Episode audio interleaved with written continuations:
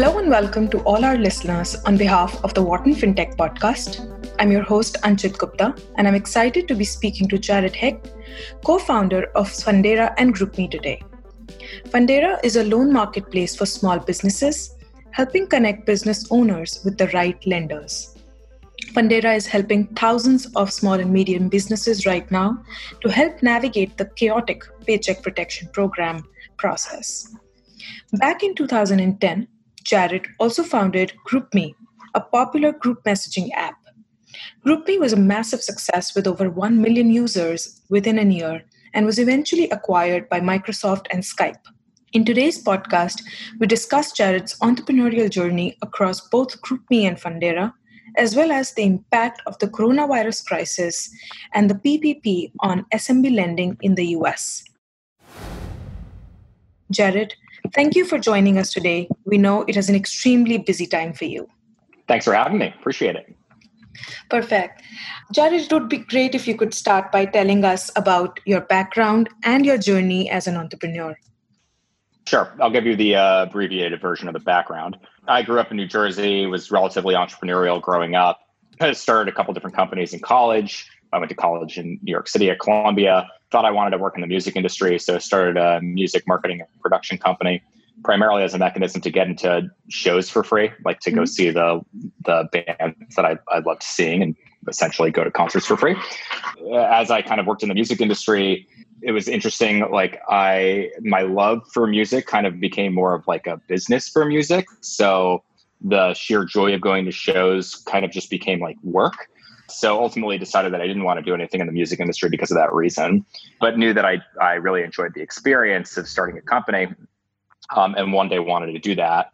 When I was like a senior in college, so back in 2008, 2009, um, started learning more and more about the tech industry got extremely lucky upon graduation and was able to join Tumblr as like their seventh or eighth employee, where I got a lot of exposure to a lot of different things. Really got to see the, the inner workings of an early stage startup that had terrific investors, was brought into board meetings where I got to present materials around financials and partnership roadmaps.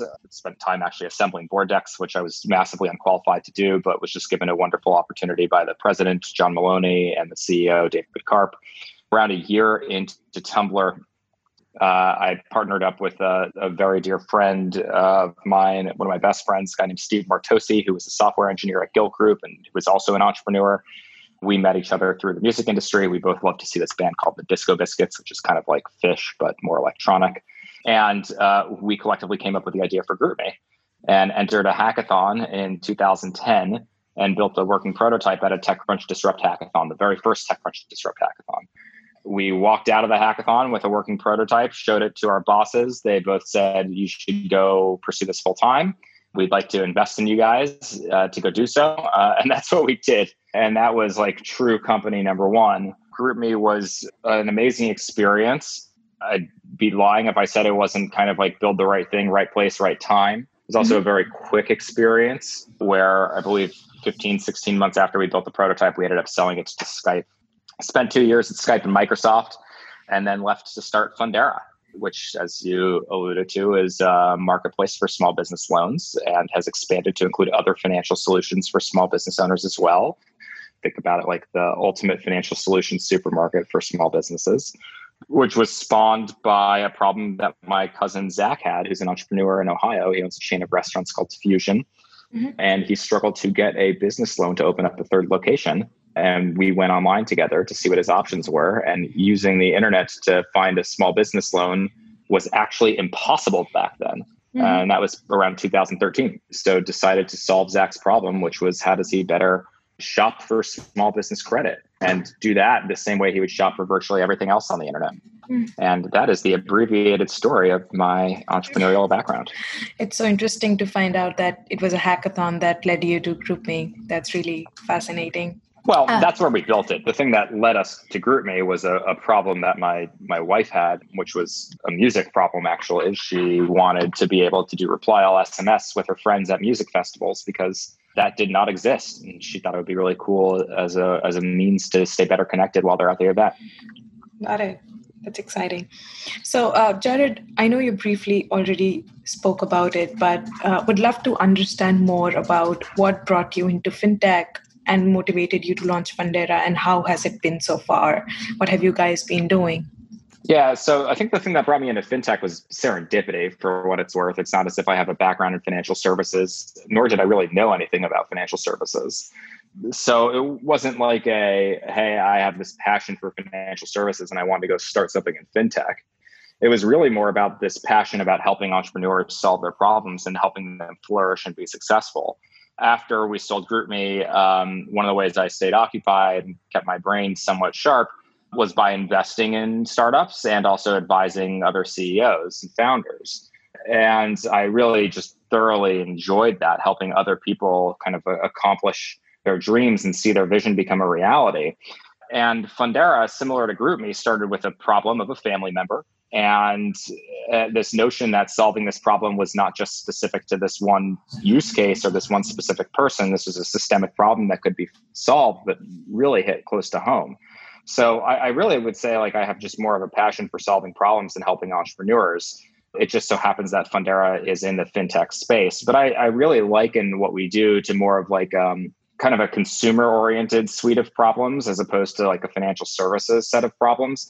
You know, we don't deal with any of the payments. We're not like underwriters by trade. Our job is really helping entrepreneurs make sense of all the, the murkiness out there when it comes to what is the right financial solution for them and how can they shop with confidence, not just once, but with a partner who's going to be with them over the entire duration of their life as an entrepreneur. So it's my long winded way of saying it wasn't as if I had a passion for financial services. It's really more of a passion for problem solving and supporting entrepreneurs. Got it. For some of our listeners who might not be aware, Jared, could you tell us what Fundera specifically does in terms of the different ways in which it helps these businesses and what is its position within the lending landscape? Yeah, so I'll start with the position. The position is essentially as a marketplace or an aggregator.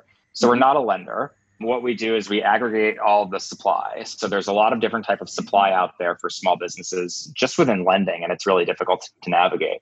There are all these different types of financing products available ranging from bank term loans to sba loans to lines of credit invoice financing equipment financing. And for every single one of these types of products there are tens if not hundreds of lenders that service them. Mm-hmm. and it's extraordinarily difficult for an entrepreneur or a small business owner to actually navigate that landscape and identify which product is right for them I'll also preface this by saying it's extremely difficult for a small business owner to actually get a loan from their bank. Most small business owners are not eligible for bank loans, and banks, honestly, they don't like lending to small businesses. It's a super not profitable endeavor for them. It's difficult for them to turn a profit on any loan that's less than two hundred fifty thousand dollars, and our mm-hmm. average size loan is fifty or sixty thousand dollars. These are smaller businesses, you know, with a handful of employees that really just need working capital to continue to grow and take advantage of opportunities that they see. So that's kind of where we started. Um, and that's our position, which is helping small business owners actually acquire all of these different types of products. And over time, we've expanded into other different types of financial solutions, whether those are business credit cards, cloud accounting software, business checking and savings accounts. And really, we have this vision of, of helping millions of small business owners make great financial decisions and the means by which we do that is essentially help them shop and compare for all these different uh, options. You can kind of think about it like, uh, you know, as a consumer, we turn to Amazon for purchasing decisions. As a small business owner, you turn to Fundera for all the different types of solutions that you need to better run, grow, or operate your business. In regards to customer experience, you know, one of the interesting things about the landscape in which we operate is that this isn't the type of environment where you can just go out there and, and buy a financial solution with your credit card right mm-hmm. most financial solutions wh- whether it's a loan or a credit card or an insurance policy require a small business owner to be eligible for those suite of products so i can't go out there and say hey i want this loan from american express or i want this line of credit from pnc bank i actually have to be eligible for that thing mm-hmm. in order to buy same way where I can't just say, hey, I want this specific insurance policy from Hartford, right? I actually have to be eligible for that insurance policy in order to buy it. And understanding those eligibility requirements is somewhat of a black box. So, what we do at Fundera is essentially analyze all the different components of a small business, which range from um, attributes of the small business owner, their personal FICO, um, their financial well being, the history of the business, the business financials, and take that data and then determine which of the products within our marketplace are actually the best fit for that customer's needs and eligibility. And we don't just do that once we think about how do we do that on a persistent or ongoing basis so that we can constantly surface the right recommendations for a customer, whether that's an opportunity to refinance debt and save thousands of dollars, whether that's an opportunity to get access to a larger line of credit so that they can increase their purchasing power. You can think about it along the lines of that spectrum.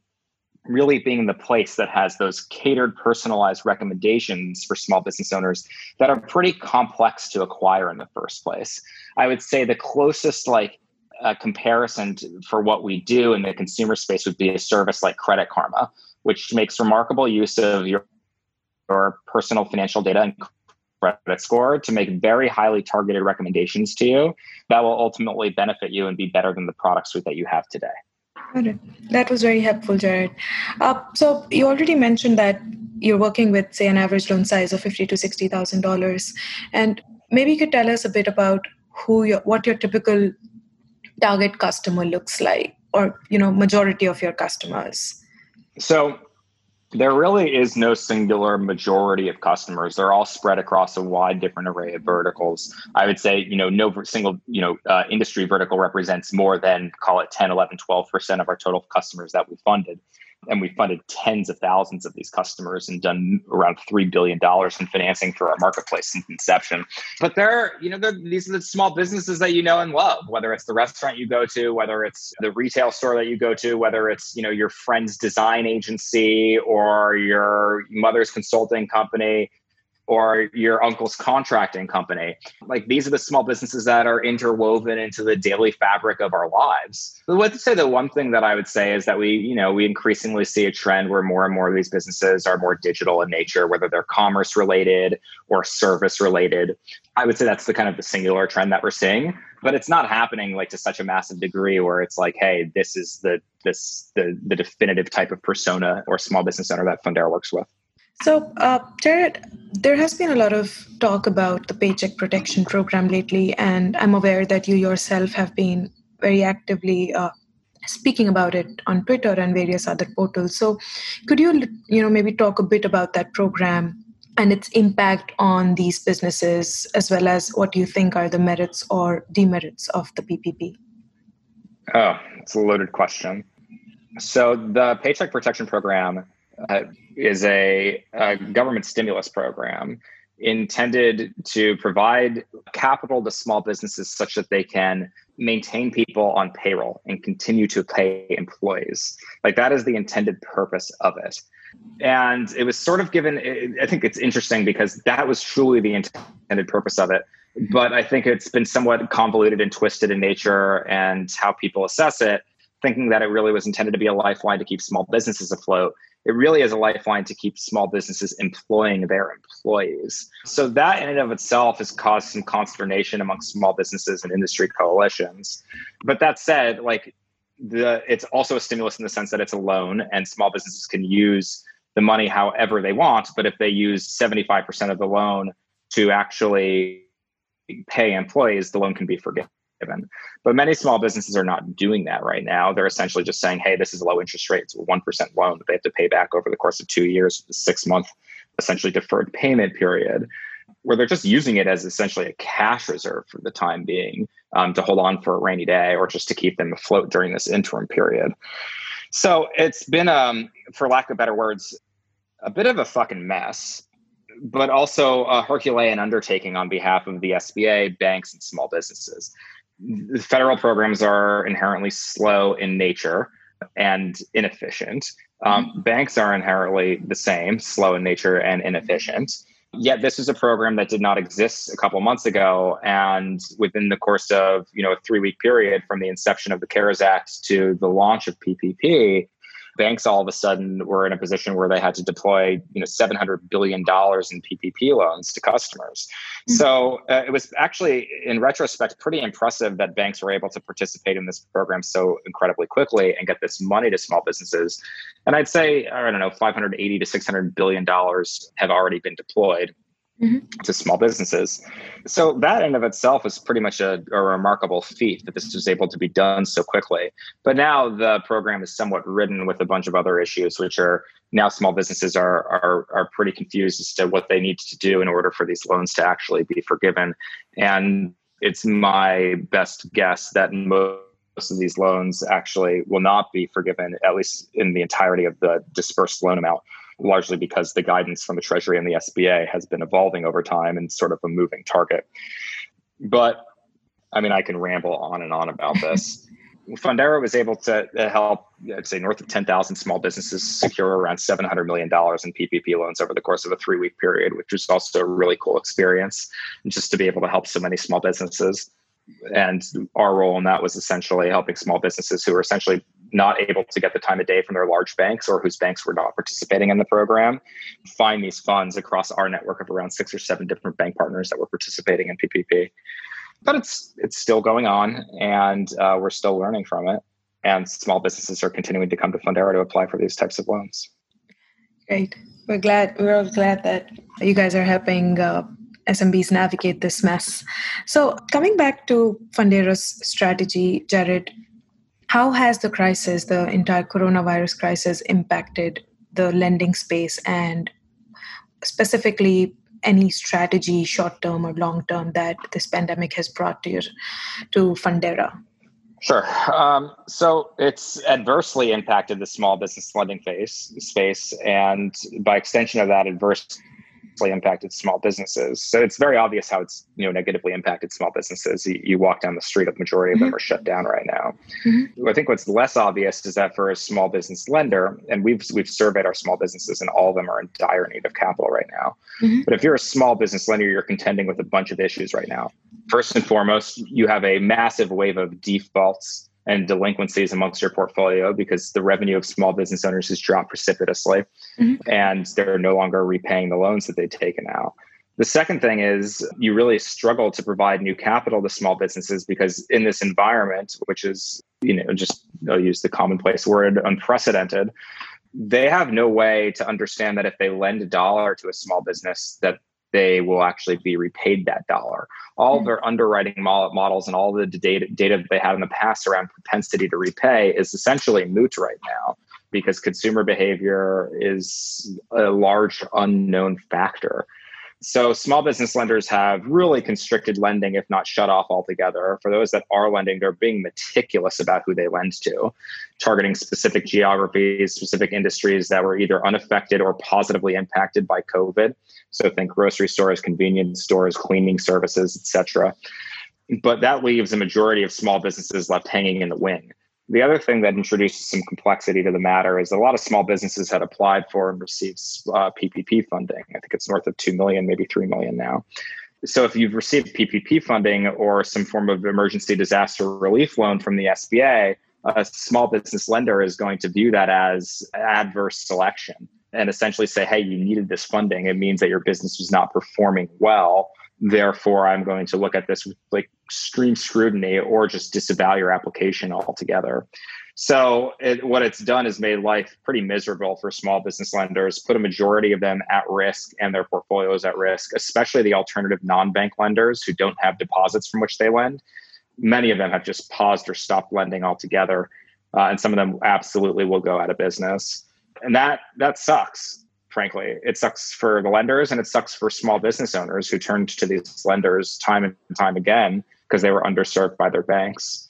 So, in regards to so that's kind of like the landscape of how this has impacted small business lending in the grand scheme of things. It's been bad, for mm-hmm. lack of better words. And it's generally our belief that the government will be the primary provider of capital to small businesses over the upcoming, call it six to 18 months.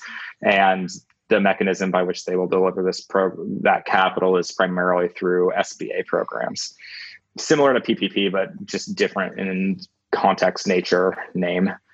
So In regards to our strategy, um, we've been fortunate that we had developed a very robust SBA lending program around two years ago. So we're well positioned to continue to help small business owners acquire SBA loans through our bank partners. And now more and more bank partners are approaching Fundera, joining our network and seeing if they can use our platform to better originate loans for their own customers, uh, depository customers, which is pretty interesting so I, I, don't want to say like this has positively impacted Fundera. It hasn't. Like we worked with a lot of lenders who are no longer lending right now. And that's a bummer for small business owners. And it's also a bummer for Fundera. But when we think about strategy right now, it's interesting.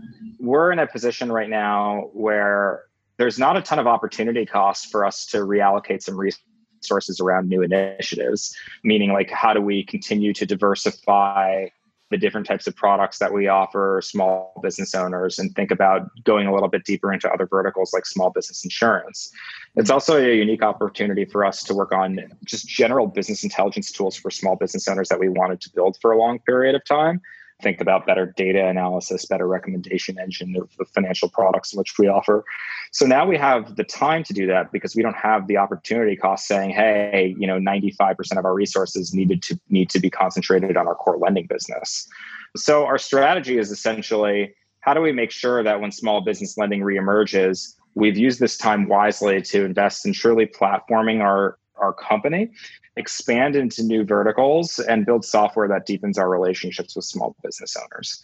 So it's essentially we're able to kind of begin to check the box of, of a lot of off of a lot of things that were on our roadmap, but like kind of medium long term roadmap, and begin to prioritize them closer to the near term. Yeah, I look forward to seeing following Fundera's rollout of all of these services, Jared. So going back a bit, I am very curious to learn about your experience launching GroupMe and how do you see that product doing now in the future? What what about the experience launching GroupMe is interesting? So I I think GroupMe came at a time when you know it was a very unique product. It was some, nothing like that existed. Probably people were not even using smartphones as much. So right.